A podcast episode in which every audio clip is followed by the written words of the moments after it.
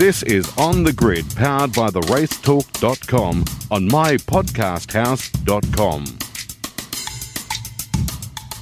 G'day, everyone, and welcome to another episode of On the Grid here on mypodcasthouse.com or on the Radio Show Limited's RS1. Thank you so much for joining us. It's our final show of 2021. It's been a big year. I know I can hear a lot of you crying. It's okay, we'll be back in 22, 2022. Do not worry about that. But a big show to wrap up today. I'm going to have a chat to Richard Craill, Mark Walker. We're going to have a look at what happened in the Formula Ones on the weekend. Dale Rogers will also give us his thoughts as well. And then a top five, our final top five of the year. This top five is about the year. Our top five things that we saw or thought of or what, we're, what we're a part of for 2021. All that to come right here on the grid. Before we do anything, let's head to Dale Rogers for his F1 report. Dale. G'day, Tony. Well, what an event we had in Abu Dhabi on the weekend. Grand Theft Auto screamed the front page of English tabloid The Daily Mail. Yeah, there's plenty still to play out in the battle between Red Bull and Mercedes after the final round of the Formula One World Championship in Abu Dhabi. The record will show that Max Verstappen won the race, thereby the World Championship, by overtaking Lewis Hamilton on the last lap. But that is only scratching the surface of the story. The bigger question was that if the race should have been live when the checkered flag came out, or still under the safety car, which had been sent out six laps earlier after Nicholas Latifi's Williams gave the barriers a working over at the exit of the hotel corner. Hamilton's Mercedes had dominated the race up until this point. Verstappen was second, but never really looked like the Red Bull had the pace all evening, despite having set a fantastic pole position. The safety car gifted Verstappen the opportunity to get, back onto a fresh set of soft tyres, with Hamilton obliged to, to be a potential restart sitting duck on 40 lap plus old Pirelli hard tyres. But would there be a restart? Would there be time for it once the mess had been cleared? By lap 56, with two to go, it did look like it would be too late. If the normal procedure from the race director had been followed of letting lap cars unlap themselves, then no. The sporting regulations say the safety, safety car will come in the lap after this has happened, giving those unlapped cars the chance of getting back to the back of the pack. But would that have meant that the safety car was heading to the pit lane just as the checkered flag was falling? So could they restart with the lap cars in place and race for one lap to the flag? Well, yes, they could. That's uh, not without precedent. And initially, that was announced by race control as what was going to happen. But there were five lap cars between Hamilton and Verstappen. An impossible task it would have seemed for Max to make up ground, then pass Lewis. Suddenly, it was announced that those five cars could unlap themselves, and the safety car would be coming in on that lap. It made for an incredibly dramatic ending to this amazing season, and Verstappen duly made his move into turn five on the last lap, fended off a retaliating Hamilton down the next couple of straights, then pulled away to win his first World Championship. But it was a totally new take on the regulations, and not one which Toto and the Mercedes team could swallow. Of course, Red Bull were delirious. The evening ended with protests to the stewards being heard and thrown out. Sergio Perez had earlier played one of the best team games ever seen. He blocked and monstered Hamilton as Lewis tried to regain position, allowing Verstappen to close up within a second. This prompted a call from Max on the radio saying Checo is a legend, but he still did not have the pace to make a lunge at the Mercedes. But before Latifi crunched the barriers and triggered the chaos, Hamilton had dominated the evening completely. A first lap carve up between the two protagonists was questionable, as Lewis came back on track way in front of Max and did not really give any time back. The stewards, however, said, play on. Later, the position would be reversed with the Latifi accident. Mercedes was caught between a rock and a hard place in that whatever they did, Red Bull would do the opposite. Had they pitted Hamilton, they'd have lost track position to Verstappen. Trying then to overtake Max, whether in a faster car or not, around the Yas circuit would have been almost impossible. With Verstappen the championship, if neither finished, this was something they were seeking to avoid. They did all the things right. Hamilton ran his race superbly well, but the Formula One gods and Michael Masi, the Aussie race director, switched the outcome. Max Verstappen was crowned champion. The 2020 Formula One World Championship will be spoken about for a long, long time, and rightly so. It was a cracker. Tony, that's it for Formula One for 2021. Look forward to speaking to you in the new year. Back to the studio. This is On the Grid on mypodcasthouse.com.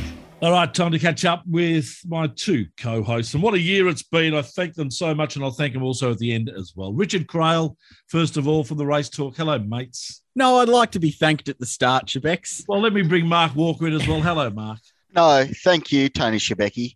No, no, thank you guys. It has been just so pleasurable to be able to do this uh, podcast with two blokes that I love working with, love chatting with, I and think- love having a beer with, which I haven't done for two years. No, and we missed you at Bathurst, and we said that last week. I, I think the most impressive thing about this year was that we used up so much of our good stuff last year when there was no racing on, Yeah. but somehow we managed to come up with more. Now, whether it was truly good or not is completely debatable, but uh, this year brought the innovation of the top five, which I thought was Yes. a good thing.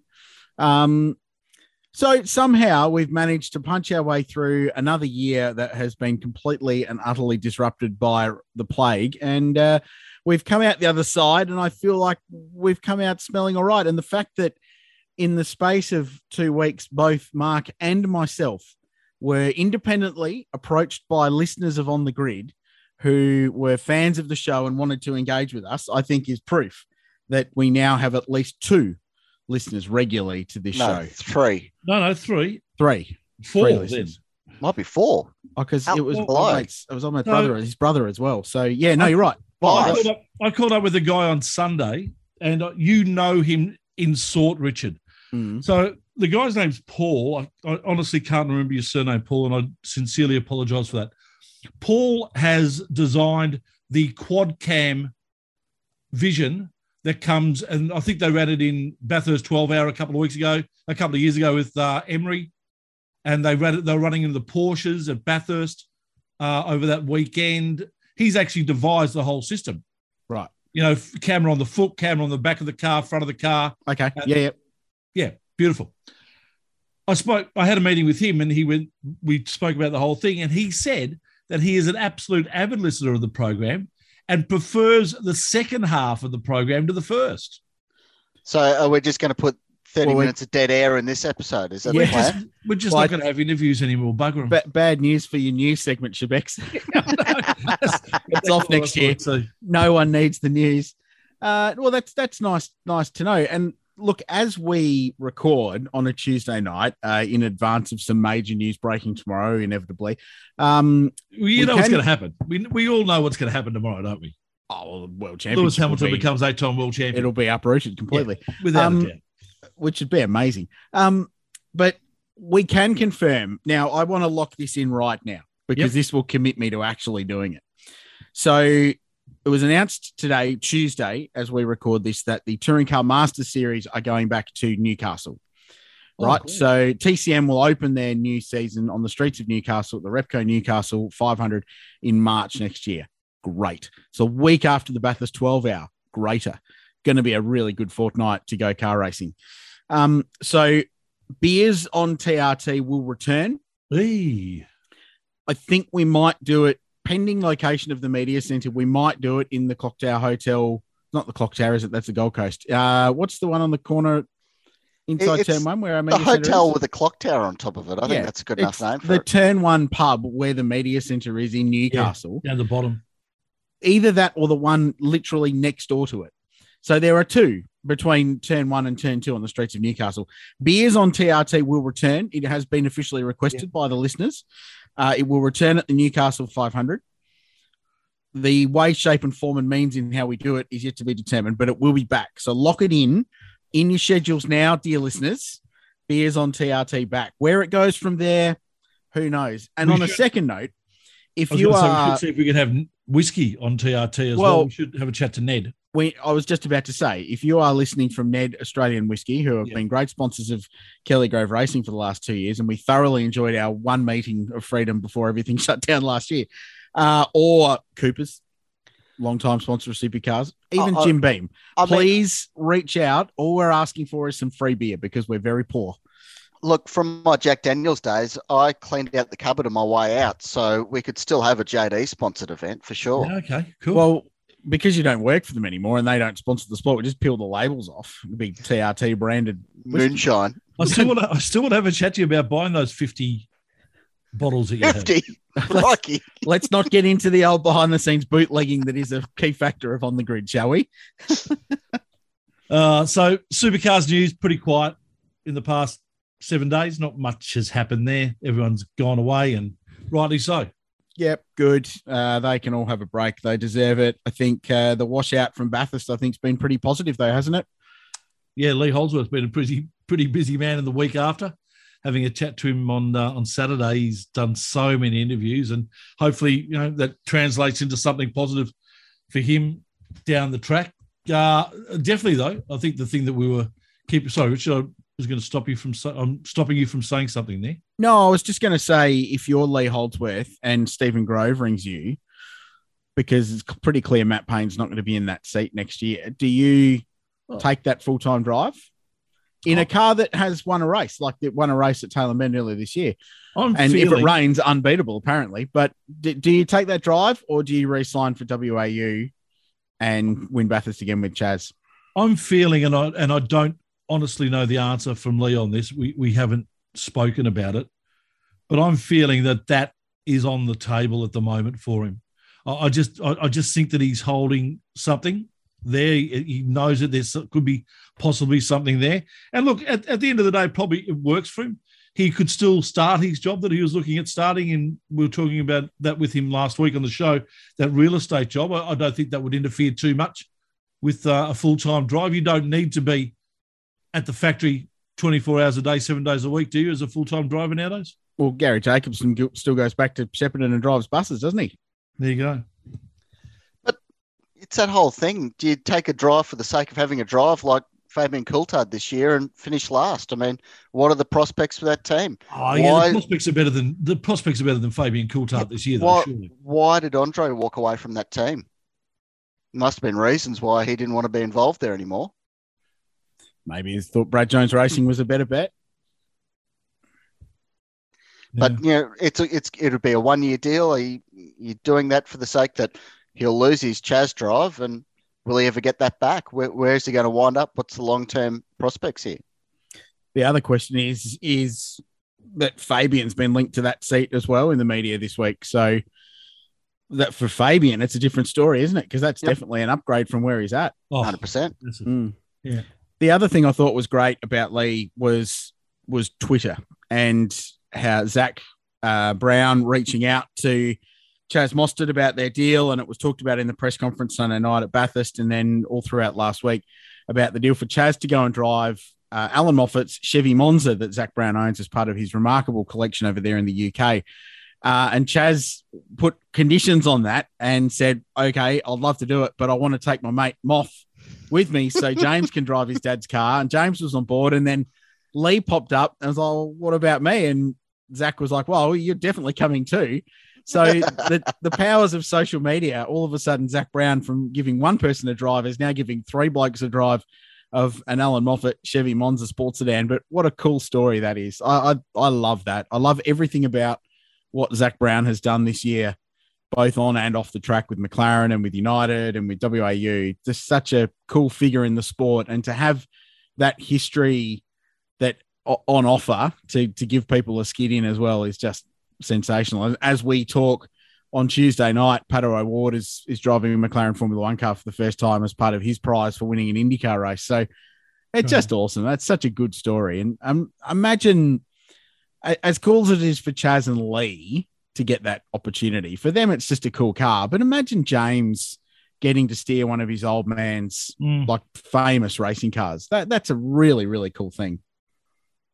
Yeah, oh, no, no doubt about it. And I think it was just three words from Zak that really sealed it. It's a deal. Yeah, that was it. That's all he had to say. It's yeah. a deal. Lovely. Hey, uh, is the Formula One Championship a done deal? I don't think the result will change. Uh, the the FIA not known for giving themselves penalties in the past for their own rules, but um, I, I thought it was utterly incredible, utterly incredible what we witnessed on Monday morning our time that race from start to finish. From it, it encapsulated the entire season. Surely in, it was scripted in two hours. Well, some people are some people arguing that Netflix wrote the wrote the plot, but surely they did. Nah, but th- this is what happens when you get a competitive world championship. Yeah, you go yeah. back and like the yeah. replays of 2008 with Massa and Hamilton were replayed countless times over the weekend, and that was remarkable. And the 2010 finale came up when when Aussie Mark was in contention there. Like it just it was such an appropriate finish to the year. And I include in that all of the post event stuff that's gone on since. But it just, it's so Formula One and the political intrigue and the arguments and the bickering and the lawyers is such a bigger part of Formula One, as much a bigger part of Formula One as the on track component, that it would be disappointing if it was all wrapped up in a neat little bow. So much about F1 is the political intrigue off the racetrack. I love it. I think this is extraordinary. And it means that F1 is going to be talked about from now right up through the point where the 2022 season starts. And if you are Liberty Media, who bought that sport, what, five or six years ago now, this is where you go, we're finally getting some ROI. This is Yeah. just the best possible thing that could have happened. as a neutral fan, I love turning on the social media. I, I woke up way too early Monday morning and sort of caught the end of it all and and stayed tuned in because it was just blowing up supreme. Mm. Just watching the Hamilton fans, the the Staple, the non-Hamilton fans blow up. Australians supporting Michael Masi. It was fantastic that all these different, Mm. you know, voices on social media were heard about the whole thing. But the whole race, you go back to that first lap Yeah. when Turn Hamilton six, cut cut the chicane. You know, if he readdressed that and Verstappen was out in front, how was the rest of that race going to pan out? Mm. Would it have been that Hamilton would have had the lead and subsequently get shafted? I mean, that, that's the problem with the whole thing too, is that Hamilton got shafted, but Red Bull did nothing wrong. No. Yeah, correct. but but The there- there's an But- argument, and I, I don't take either side. There's an argument to say that Lewis didn't get shafted either, No. because the rules for moving lap cars out of the way have always been there. It's just that in this case, it was discretionary that only the cars between the two of them would be moved. But and the key point, Mark, is that there is nothing in the regulations that says that that's wrong. There's Yeah. nothing that says it's right either. Yeah. So you can bet the regulation will change before next year. So this is the whole grey area of sporting regulations and interpretation, which will be the number. I bet you a thousand dollars. It's the number one word that gets used in the court when this inevitably goes to court. Interpretation will be the number one word, and it was interpreted one way to set up a racing finish. yeah. You know, it was fantastic because you've got all these rules there, and then the final rule is that Michael Masi can make up his own rules with it, which he did. You know, to, Yeah, to an extent, and- like, but the you know he had his discretion, and that's that having that grey area there that you don't think it's a problem. You know, you you write that rule with good intentions, and then you get a situation like that, good, bad, or indifferent, whatever the, The the, rule- outcome was. Until it gets tested, you never know if the rule's going to work. Exactly right. Yeah. And and now that they've discovered that, boy, they're going to have to tighten up their their rule book just to dot the i's and cross all the t's. And I, I Yeah. think the thing that people are most shocked about is that it's such a change of approach from the FIA. And there's a couple of things worth pointing out here. One, while Michael Masi is the face, and this year, because of the team radio playback, the voice of race control, race control is a team as much as Toto is the face of Mercedes, but there's a thousand people that work on that Yeah. team. So these decisions aren't unilaterally made by one bloke. Michael Masi will reach out to the clerk of course and the deputy race director and everyone around him, much as it is here in supercars with Tim Schenken and James Taylor and Craig Baird, people that we know. So a lot of the conversation's been Michael Masi knife him. And that's that's only because he's the figurehead. I, I think 100%. it goes it goes beyond that. And I think the call, some of the discussion about Masi's been unacceptable for Yep. mine on social media. And I'm not just saying that because A, I've worked with the guy and B, I know him. It, it's been, I would say that if it was still Charlie Whiting and he made the same call. Just don't be Um, personal, folks. That's simple. Just don't Sorry? just don't be personal. That's easy. Well, no, exactly right. You can criticize the decision, Yeah, but don't mo- for make it about the person. Um, it's just the fact that the race director is seen as having this be all and end all of power that that they're the ones that get targeted with this. So there's that. But I think the surprise, because in the past, the FIA have been ultra conservative in the way that they manage races. And it's always been about safety first. And they've never, in my years of following F1, in my memory, gone, what about the show?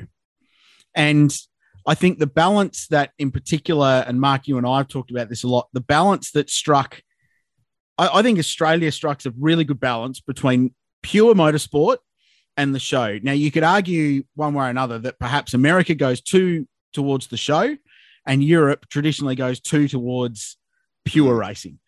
Whereas I reckon and look, I'm probably incredibly biased, but I think the product that we have here in Australia, and this goes to 12 hour supercars, TCR, I think is reasonably well balanced between making sure there's a good show and that a race is a race and the race to the finish, but also making sure the safety considerations are placed on.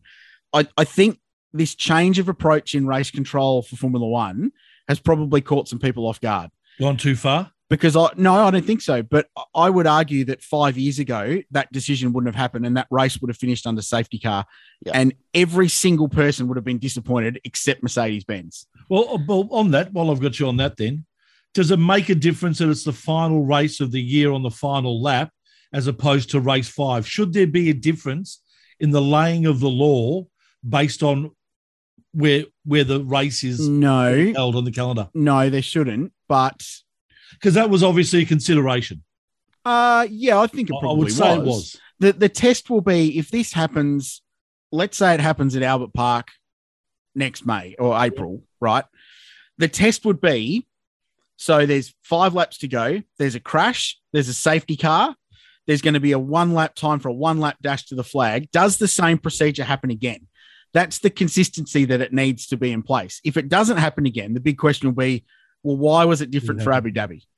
Uh, if it does happen again, you go, okay, well, this is the way we're going to play ball. They're the rules. We play by it. But like like Mark said, this is the first time. It's the first time it's happened. So it's a wild thing, and the fact that it happened in the most inopportune time for the FIA and for race control at the most hyped up Formula One title decider in 30 years. So you mentioned the radio chat to Michael Masi, and as a punter with no horses in that race, I love that. That is so good. But I don't think it showed any of those three guys No. in a terribly good light, did it? No. No. Now, I, I oh. can't believe that Toto, Christian, whoever it might be, have a direct line to the guy running the race.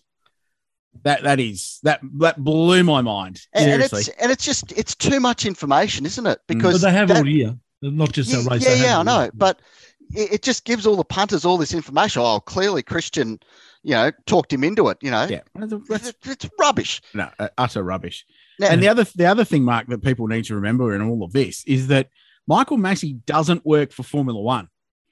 He is not paid by Formula correct, One. he's not FIA. paid by the team. He works for the FIA. Correct. So there's this separation of church and state in motorsport happens everywhere. So the governing body here, it's Motorsport Australia. They employ the race director. Supercars employ Craig Baird, but the actual guy who runs the race is employed by the governing body, and it's the same in Formula One. So everyone going, "Oh, Formula One set that up for Netflix." Well, that's rubbish because Yeah. it's the governing body that Yeah. that runs the race. Michael Masi is employed by the FIA, not Formula One. He's just appointed as the F1 race director. Now, I haven't seen it written anywhere, but I cannot believe that Lewis Hamilton left the door so wide open on that restart. Yes. What was he doing? Like what? Of course, he was going to dive past. There was no. He was It's nowhere near close enough, and the door was just wide open. Of Yeah. course, he speed up there. Yeah. I couldn't believe that. Yeah, and and the irony of all that was in the pre-race, Karun Chandhok, who helped design that corner, was like, "Oh, we've made this corner 18 meters wide to encourage people to dive down the inside and make a move." Yep. like blatantly obvious. It's a wide hairpin, Uh, and Max Verstappen has made a career of absolutely sending it. He did it on the first lap of the race. Like, surely. Surely you'd go, oh, he's probably going to send it here. I might cover my line. Maybe Lewis expected that. Maybe he thought he was too far in front. Maybe he thought he'd get the better, the undercut coming out of the corner and out drag him down the straight. But Red Bull were bloody clear early on that uh, they were going to maximize their car for straight line speed so they could race. They made that change before qualifying. Uh, yeah, I, I was amazed that he didn't block. I was amazed. And in that, if you remove the controversy, boys, in the safety car stuff, Lewis Hamilton was outraced by Max Verstappen to the World Championship. In black and white, that's what happened. Yeah, Yeah, true. Now, the way I see it is that Michael Masi probably could have done three things. Definitely, there might have been more. Mm. One was what happened, and we've discussed that. Two was they finish under safety car. Would that have caused as much congestion as what this has? No, but it would have been incredibly disappointing. Would have been frustrating, wouldn't it? Yeah. The, the third option is red flag. Like, red flag exactly on the accident, track unsafe, red flag. you come out, you got five laps to race. It Mhm. probably would have been. Yeah. And another one too. What about Perez? Oh, There's a there's a two car team. Yep. Yeah. And Bottas wasn't in the conversation, was Yep. he? So they couldn't use him when they needed him. that bit of racing with Perez, and I've seen people Oh, blow that's up amazing. about that, saying it was unsportsmanlike. It was in the lead of the race. He had every right to defend his position. Correct. The the fact that the fact that his teammate was trying to win the world championship and catch up was part of the course.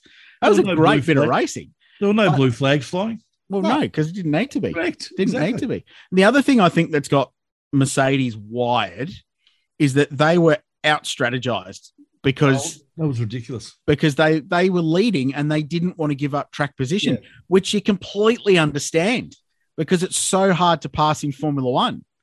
But even to the extent that they came in probably 10 laps earlier in that first stop, their first and only stop that they cover should Max, yeah. I reckon they could have stayed out that just that little bit longer, and that would have helped Hamilton. At they the had- end. They had such good race pace that I think they felt invulnerable. Not Yeah. invulnerable, but they were pretty confident that they had the car speed to deal with Max. But Red Bull had nothing left. When that safety car came out, they just had to roll the dice and throw tires on. And it was either we're going to finish second with new tires, new softs, or on a restart, we're going to have a shot at winning this thing. Yeah. And their roll of the dice outplayed Mercedes' conservatism out in front because what the the opposition would have, if Merc pitted, Red Bull wouldn't have. Yeah.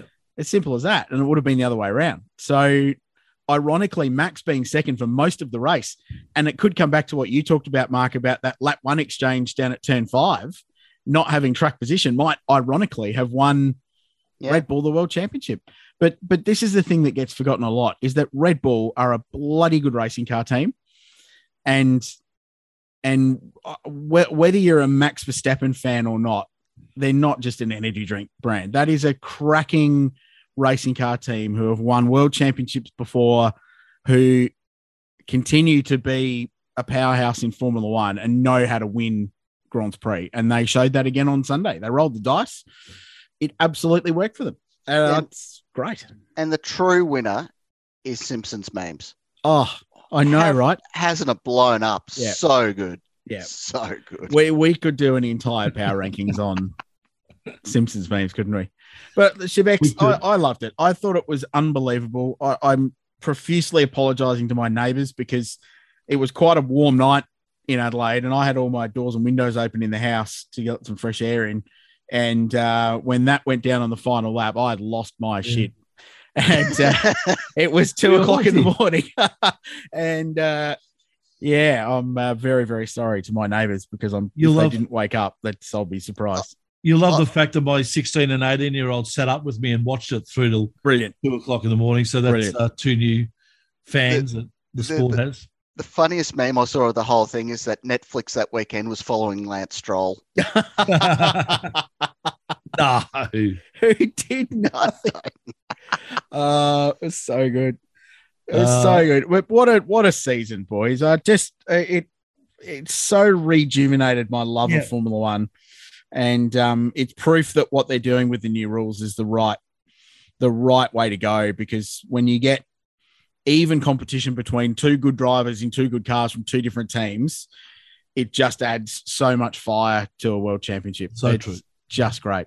I love it. the other great thing was that that race happened after we were already fairly excited because 24 hours before Oscar Mm. Piastri wins the F2 championship. What an amazing three years for him. Yeah, three titles in three years. It's pretty extraordinary, isn't it? I'd like to think that uh, it was your interview with him on the grid last year, Shebex, after winning F3, that probably helped him on his way, I would have thought. Surely. Yeah, there's a fair chance of that. Mm. Look, remember Will Brown- earlier? Yeah, sorry. Like earlier this year, you know, he started getting some decent results, and it was Yeah. like, this kid's the real deal. Yeah. Like he's legit. You know? Yeah. He's Yeah. going to get to Formula One. Well, Yeah. it's a real shame, though, that 2022 means he's going to become the champion of sitting on the couch in his yeah. words. Yeah. Look, here, I- I've, I've seen there's a lot of reporting in the Australian media who don't follow motorsport often that he's being robbed and right. Uh, a sad indictment on F1. I, I don't think so. It's like do you want to go and drive for a team that finished ninth in the World Championship this year? And yes, they might be good Alfa Romeo next year, but then they also might be awful. Yeah. Um, or do you spend a year embedding yourself with Alpine, get to know every single person in the factory, build the relationships now, drive the car a heap in test days, and spend all your time on the sim, go to the Grand Prix, learn the procedures, and then when Alonso retires or Ocon goes to Mercedes the year after when Hamilton retires, um, you slide into a race seat at a team that's backed by a manufacturer, uh, is a proven race winning outfit, even this year. And you in a set second year of a set of new rules where they could be very, very competitive. I- think he's in a fine, he's in a fine position. It will not do him any harm at all to spend a year as a reserve driver at all. I, I can see Hamilton pulling the pin this off season. he might not Okay, come but back. you, you Oh, listen to what he you listen to what he said. Yeah. It's like it, it wasn't like oh well we'll come back next year and beat him. It was like oh like Yeah. I, I can't remember exactly what he said, but that interview uh, with Jenson Button straight after the race, it was like yep wow. Uh, and I and I credit his dad for that. I I think Lewis had every opportunity to be as petulant as he has ever been, but his dad had a good and, and we saw pictures of it. His dad was talking into his ear for a good thirty to forty-five seconds, and I think he was just calming Lewis down, saying, "Mate, don't do anything stupid. Don't say anything stupid. Take it graciously. Show them what you are. yeah, I agree we'll with that. with it later on." I, I think the difference between Lewis and Max is that if Max lost that title in that discretion in that way, he would have flown off the hilt. Yeah. I reckon. And and Lewis was very, very. I thought he was very sportsmanlike, and that was that was excellent to see. I I, I respect him more for the way he lost than had he won it. I think. But no, Piastri, agreed. Uh, What a superstar! He's 100 percent the real deal. It, it's so cool, so cool, and he's got great people in his uh, his team uh, backing him to go uh, to go up a next level. So have, yeah, have you ever heard of Mark Webber? uh, yeah, once or twice. Yeah, Hmm. tall tall bloke from Canberra, right? Did an ad for milk at some point for them, I think. He's a ball boy for the Canberra Raiders. Yeah, Yeah, yeah, yeah, correct. no, I like it. Yeah, no, I do. Uh, what uh, is it a shame that we go to a new car in 2022 after the season we had this year? Yes. No, I reckon it is too. no, because there's no guarantee that that Red Bull will continue to be as competitive as they are. So, or There's no Mercedes guarantee that any the other team will actually pull their No, finger out and I- be better. I think they'll be all right. I think it'll be okay. But it'll be interesting to see what this arms race this year to finish out this season between those two, if they've had to divert any resources Yeah. from next year. We've seen this in the past when there's change of regs, when you know an underdog team is able to go, you know, nine months out. All right, well, we're not worrying about this car. We're focused on the future, and it'd be interesting Yeah. to see how that pans out. Yeah, if you're McLaren and Ferrari, I, I reckon you're feeling pretty good about life because you've been watching those two in that arms race, and you can just sit back and you're going to finish third or fourth one way or another. Doesn't really matter from there, does it? So you, you throw everything you've got it to your new car, and and I reckon you'll see very competitive out, outings from those two teams next year. Which Well, as this is going to be our last podcast for this year, and probably for the next three or four weeks, we'll come back around middle of January or somewhere and have a real big build up to the Bathurst 12 hour. I'm sure we'll get lots of international guests and stuff. Because uh, does anyone know the media, one of the media managers, or uh, fat bloke balding, bit of a flog, but we I thought we might all right. finish off with our top five of 2021. The top five things that happened in 2021 to wrap up our final podcast of the year. Mark Walker, would you like to kick off your number five? Yeah, um, because I went to so many race meetings this year, maybe eight, uh, and one of them was a hill climb, and there were like two escorts wobbling around. Uh, there was a bit slim pickings trackside for me this year, but uh, one of my favourites was the Shannon's Nationals at Phillip Island earlier in the year. Um, yeah, it was the first time I've ever seen an S5000 car trackside. Like that was that was a bit of a moment, but Mm. you know all the on track stuff was really good. But for mine, it was taking my kid there. Uh, we had a great Saturday blasting around there, looking at race cars, ducks, ambulances, all those sort of cool things. So that was really cool having him there. And it was probably about the only race meeting of the year where there was a really good media crowd there. There, Mm. there weren't a lot of media, um, border issues getting everyone from around the country there. So uh, that that was a good race meeting, I reckon. Um, bit of a knobball left field one, but yeah, Shannon's Nationals, Phillip Island, number five. Well, you went to eight. I went to two race meetings this year, so it was very slim pickings for me trackside.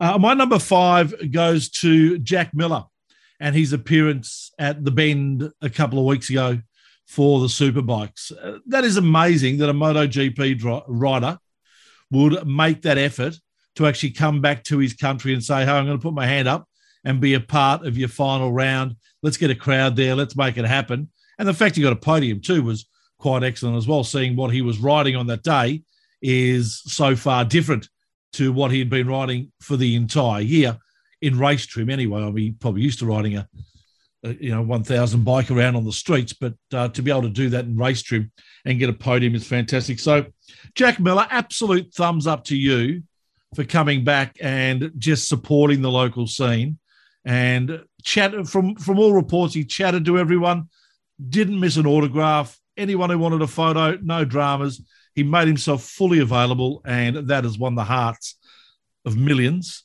if they weren't already won already I like it. I like it. Massive crowd too, apparently. So Yeah, sell, sell some tickets. Shows the power of MotoGP. Uh, my number five was Race Tasmania, which feels like Hmm. a long, long, long time ago.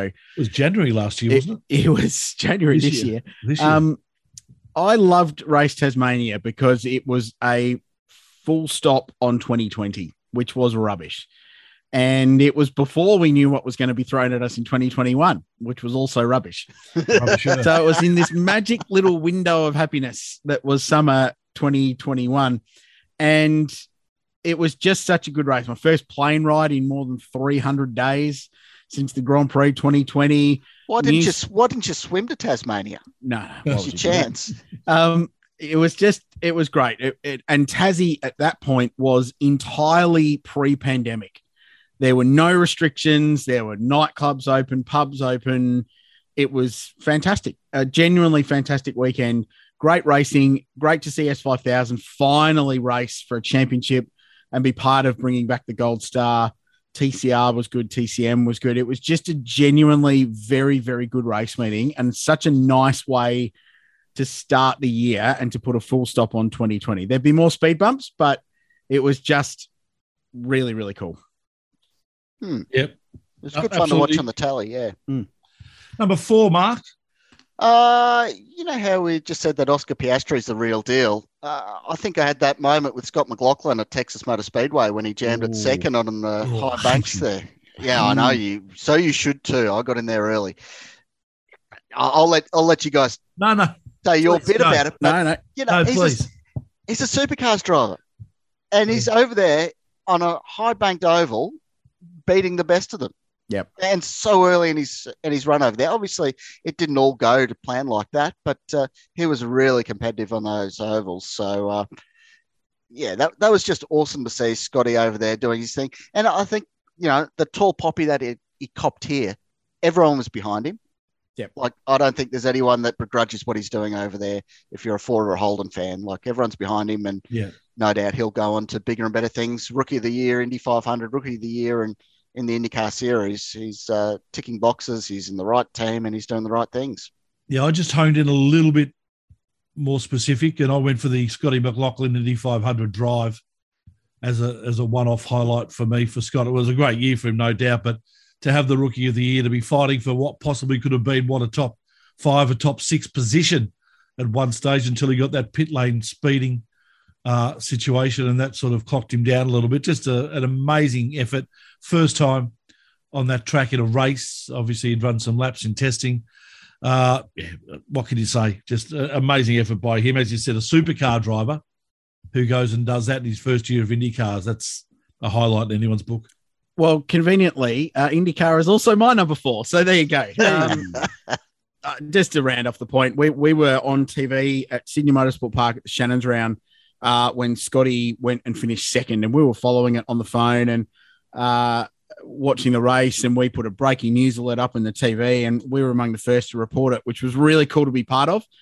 Uh, yeah, it was such a cool moment to see him get an IndyCar podium in his fourth or fifth ever race. But but the whole season in IndyCar was outstanding. great, great racing. The Indy 500 was awesome. So good to see the soul back at the Speedway and so many people there. Great championship. New winner at Alex Palou, who absolutely deserved it. Great names like Pato O'Ward coming through. Um, this Rinus VeeKay. Colt Will Power, willpower. Yeah, Colton Herta is amazing. Will Power still fast, still getting pole position, still won a race. Castroneves, don't forget that. Elio, you know, signing with, you know, at 174 years old, signing with um, Mike Shank for next year. Scott Dixon still being Scott Dixon and looking like a title contender whenever he races. It was just such a good year for IndyCar. I, I really enjoyed consuming that championship this year. So that's my In- number four as well. IndyCar or F1, who had the better year?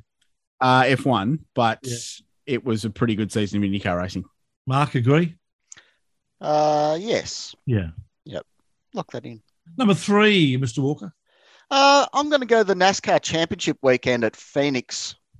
Uh, all, all three classes, really good races that Mm. went down to the wire. You know, I love the playoffs and I love all that NASCAR stuff. And every moment during the year matters. It doesn't matter if it's the first quarter of the first race of the season. It all culminates in that weekend and the playoff system and and how they've got it rigged over there. They've got so many events during the year, and it it just works. I don't think it it would work with a 12 event calendar that we've got in Australia. Over there, it just works. In the trucks, Ben Rhodes, I used to do his PR when he was racing for Marcos Ambrose Motorsport. He won the truck series. Um, Daniel Hemric won the Xfinity series. He'd never won a NASCAR race, and he made it made it to the final four. I was like, well, he's definitely not going to win because he's never won a race, and he has to win this race to win the championship. Sure enough, he won the race in the last ten meters Mm. uh, banging doors with Austin Cindric. I mean, that was an absolute all-time classic finish to a championship there. I mean, that was Hamilton and Verstappen crashing in the final corner Yeah. to, to win the championship. So that was really cool. And obviously, Kyle Larson wrapped up the the season in such fine style. Like he's dominated everything. We went through all the stats uh, a few weeks ago, and he was on thirty something race uh, race wins then, and I think he's on forty something now. So he just keeps ticking him off. And Martin Truex Jr. I mean, he's my man over there in, in the Cup Series, and he chased him all the way to the wire. And yeah, Martin had a great season too with the Aussie crew chief Ben Small, um, James Small. Sorry, Yeah. done such a great job. You know, big shoes to fill there with uh, Cole Pearn, and he stepped up and did a great job. So there'll be a, a package to watch next year, and they've obviously got a new car coming along too there in NASCAR, which will be very interesting to see how it all pans out. I like it. I like it. My Yeah. number three, Shebex, is uh, Formula One related, Yeah. and it's Daniel Ricciardo's win at Monza. Yeah, it was a Uh, that was as a pure fan, I had nothing but fandom for F1 riding on that in the middle of this incredible season. To see that race play out, to see Verstappen and Hamilton crash into each other at turn one, that was incredible. And then the realization that, hang on a minute, our boy's in contention here. Uh, after all the crap that he'd copped at the start of the year and some of the outrageous reporting going, oh, he's past it, he's no good, rah, rah, rah, to see him bounce back like that and deliver that result for himself, but also for McLaren, which is a team that I've loved since Senna raced here in Adelaide when I saw him drive, um, was brilliant. Great, great dramatic motor race with all the Daniel Ricciardo fare at the end that you would expect and be disappointed if he didn't deliver. Yes. And just a little reminder that he is still one of the best drivers in that paddock. And hopefully, with a good car next year, that will bode really, really well for for a good season for Daniel. So, Monza uh, with with a sideline of Silverstone shunt as well, but uh, mainly Monza. Uh, my number three was a win also, but it was a win in supercars, race 28, Sydney Motorsport Park Oh, Yes. for Will Brown. It's good. Uh, I get the great. feeling Mark's also got that. Uh, but he hasn't got a number three. No, that's true. Uh, no, well, I'll, I'll only do half of the talk then, Mark. Just great after the, the year that they had for the start of the season uh, at Erebus, and uh, once again, all the stuff that was thrown their way as well about the team had fallen off the rails, and uh, you know, since they had won their Bathurst with Reynolds and Newland and the like, that things just hadn't been the same, and all this sort of stuff.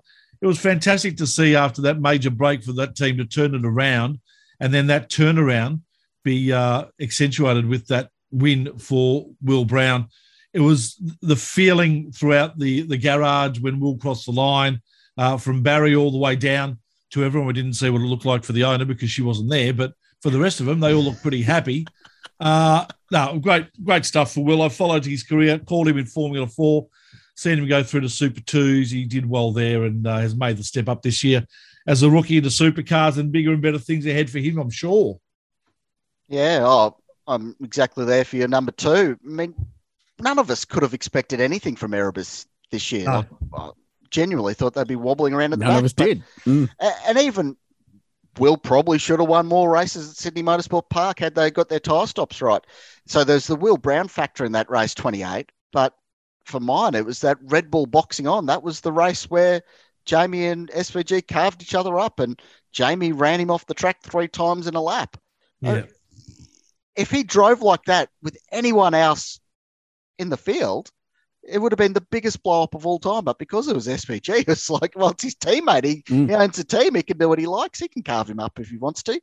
And that was cool to see Jamie still competitive at the end of his last final season. Obviously, Bathurst didn't turn out, but you know he's still very hungry there at the end and very competitive, and probably giving it away a bit too soon. But uh, that race 28 it was a culmination of such a long stretch there at Sydney Motorsport Park. There were a couple of good races. You know, the the night race in the wet was very cool, but uh, you know we sort of sat through a lot of sameness, and then bang, that race just blew up. So for mine, that's my number two.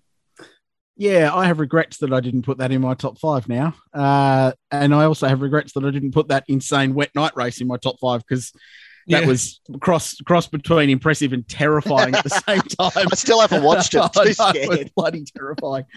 Uh, for number two, I put the S5000 feature race at Phillip Island on the Sunday Mm. because for mine, I, I have a, a close personal connection, not just with the category, but open wheel racing in this country, as you know. And uh, it's been a long, long passion project of mine to, in some way, contribute to open wheel racing in this country, in particular, being bigger than it is.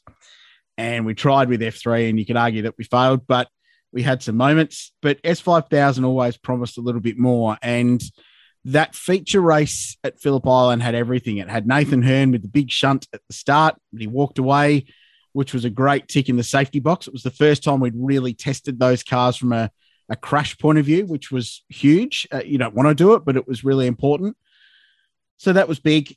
But then when it restarted, it was eight laps of utterly brutal wheel to wheel, hugely competitive racing. Mawson and Randle crashing into each other, flat tire. You had the GRM cars in the mix. You had a freight train of seven cars, Tim Macrow in the game. It was a legitimate, hardcore, big banger open wheel motor race with properly good drivers that aren't all juniors coming up through the ranks in fast racing cars doing really good things. And for mine, it was just a massive tick for the category that it can be something down the road. So for mine, that race, being able to call it, I dropped in a little Murrayism as um, Joey Mawson crossed the line, which I'm extremely proud of to this day because it was the weekend that Murray Walker died.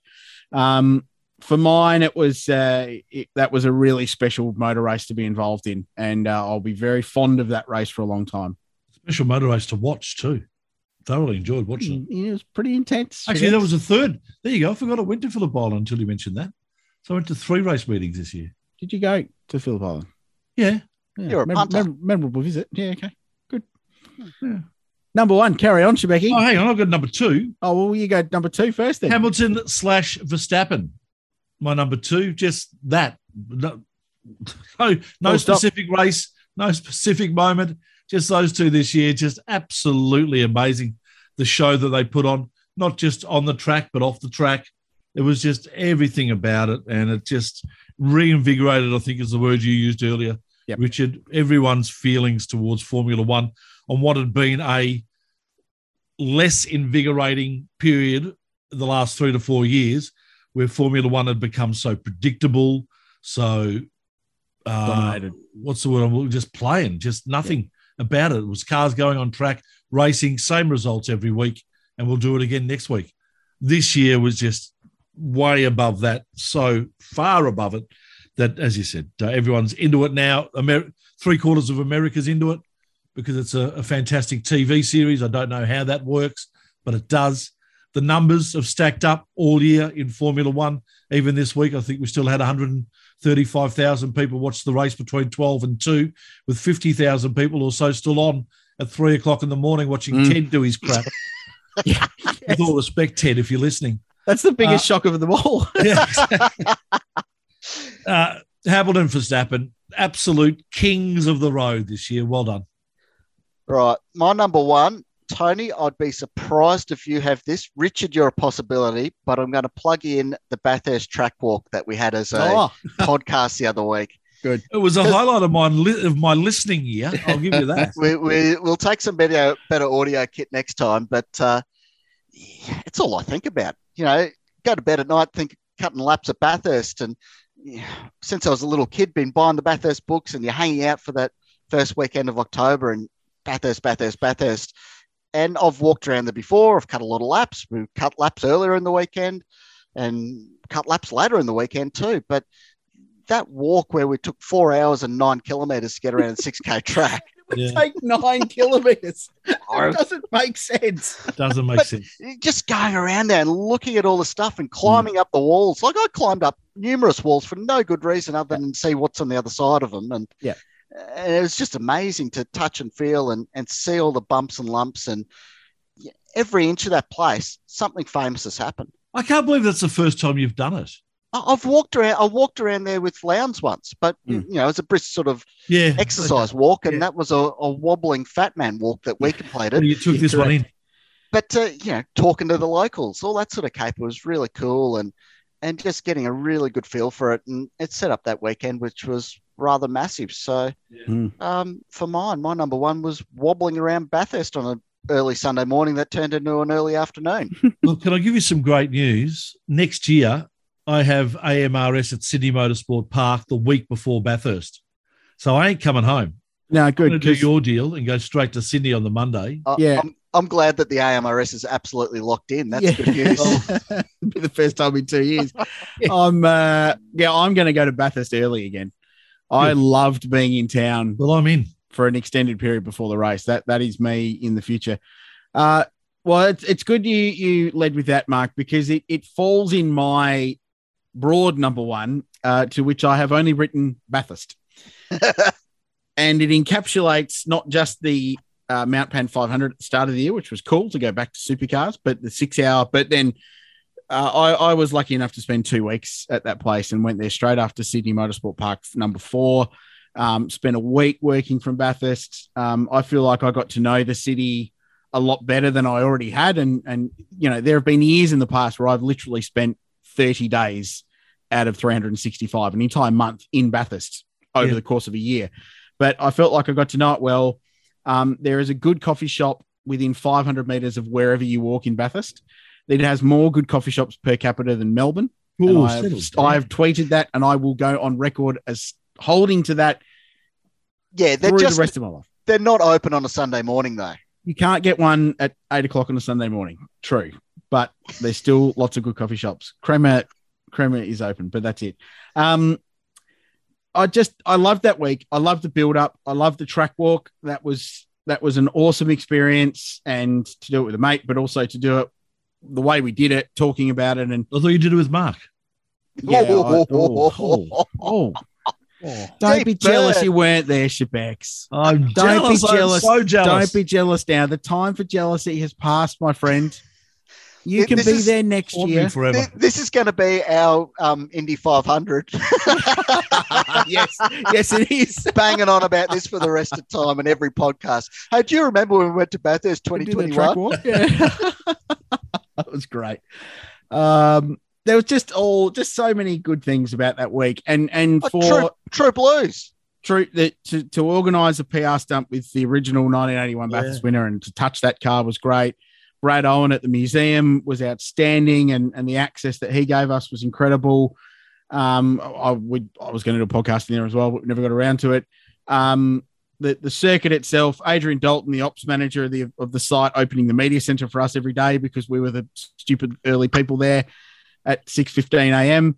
Um, but I was so proud of our sport to get that event in after such a crap year where so much stuff was cancelled and postponed and delayed, and oh, we're going to do this, we're going to do that, and there was my calendar for this year is an utter mess.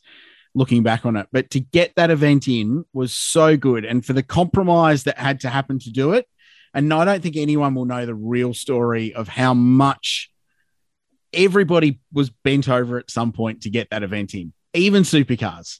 So there, there was a lot of pain copped to get that event in, but Well- the sport did it, and the sport is better for having done it. What what version of the calendar uh, schedule did we wind up with? I believe it was 15. Yeah. I, I believe it was 15 at the end, but then even towards the end, there were some late little non official changes that no one had time to retype six days of motor racing. Just let it go. Yeah. Yeah. But it was, uh, it was, it was truly incredible. It's the biggest week of motor racing work I've ever had in my life. Yeah. And uh, I don't want to do it again. Flat out, do not want to do a six day Bathurst again, but I'm glad I did it. Yeah. Well, beautiful stuff. My uh, number one is also at Bathurst, but it's more about the actual finish of the race. So, although the, the actual car that was shared by Chaz Mostert and Lee Holdsworth, and the finishing position of that car being champion number one car, an amazing effort. Once again, a, a team that we, we spoke about Erebus earlier in the the sort of year that they had before the break. A lot can be said about what uh, was happening at WAU in 2020. They sort of you saw a bit of a revival at the start of 21, but I don't think anyone thought that they could come up with anything substantial. And then all of a sudden, the same. Chaz starts getting some wins under his belt, and then a massive win at the end of the year as well for him. Just great. Uh, Lee Holdsworth, 18 times he's tried to win Bathurst. Best place was third, and I think that was 15 years ago, whatever, 14 years ago, whatever it might have been, or 13 years ago. So just great for Lee to finally get one.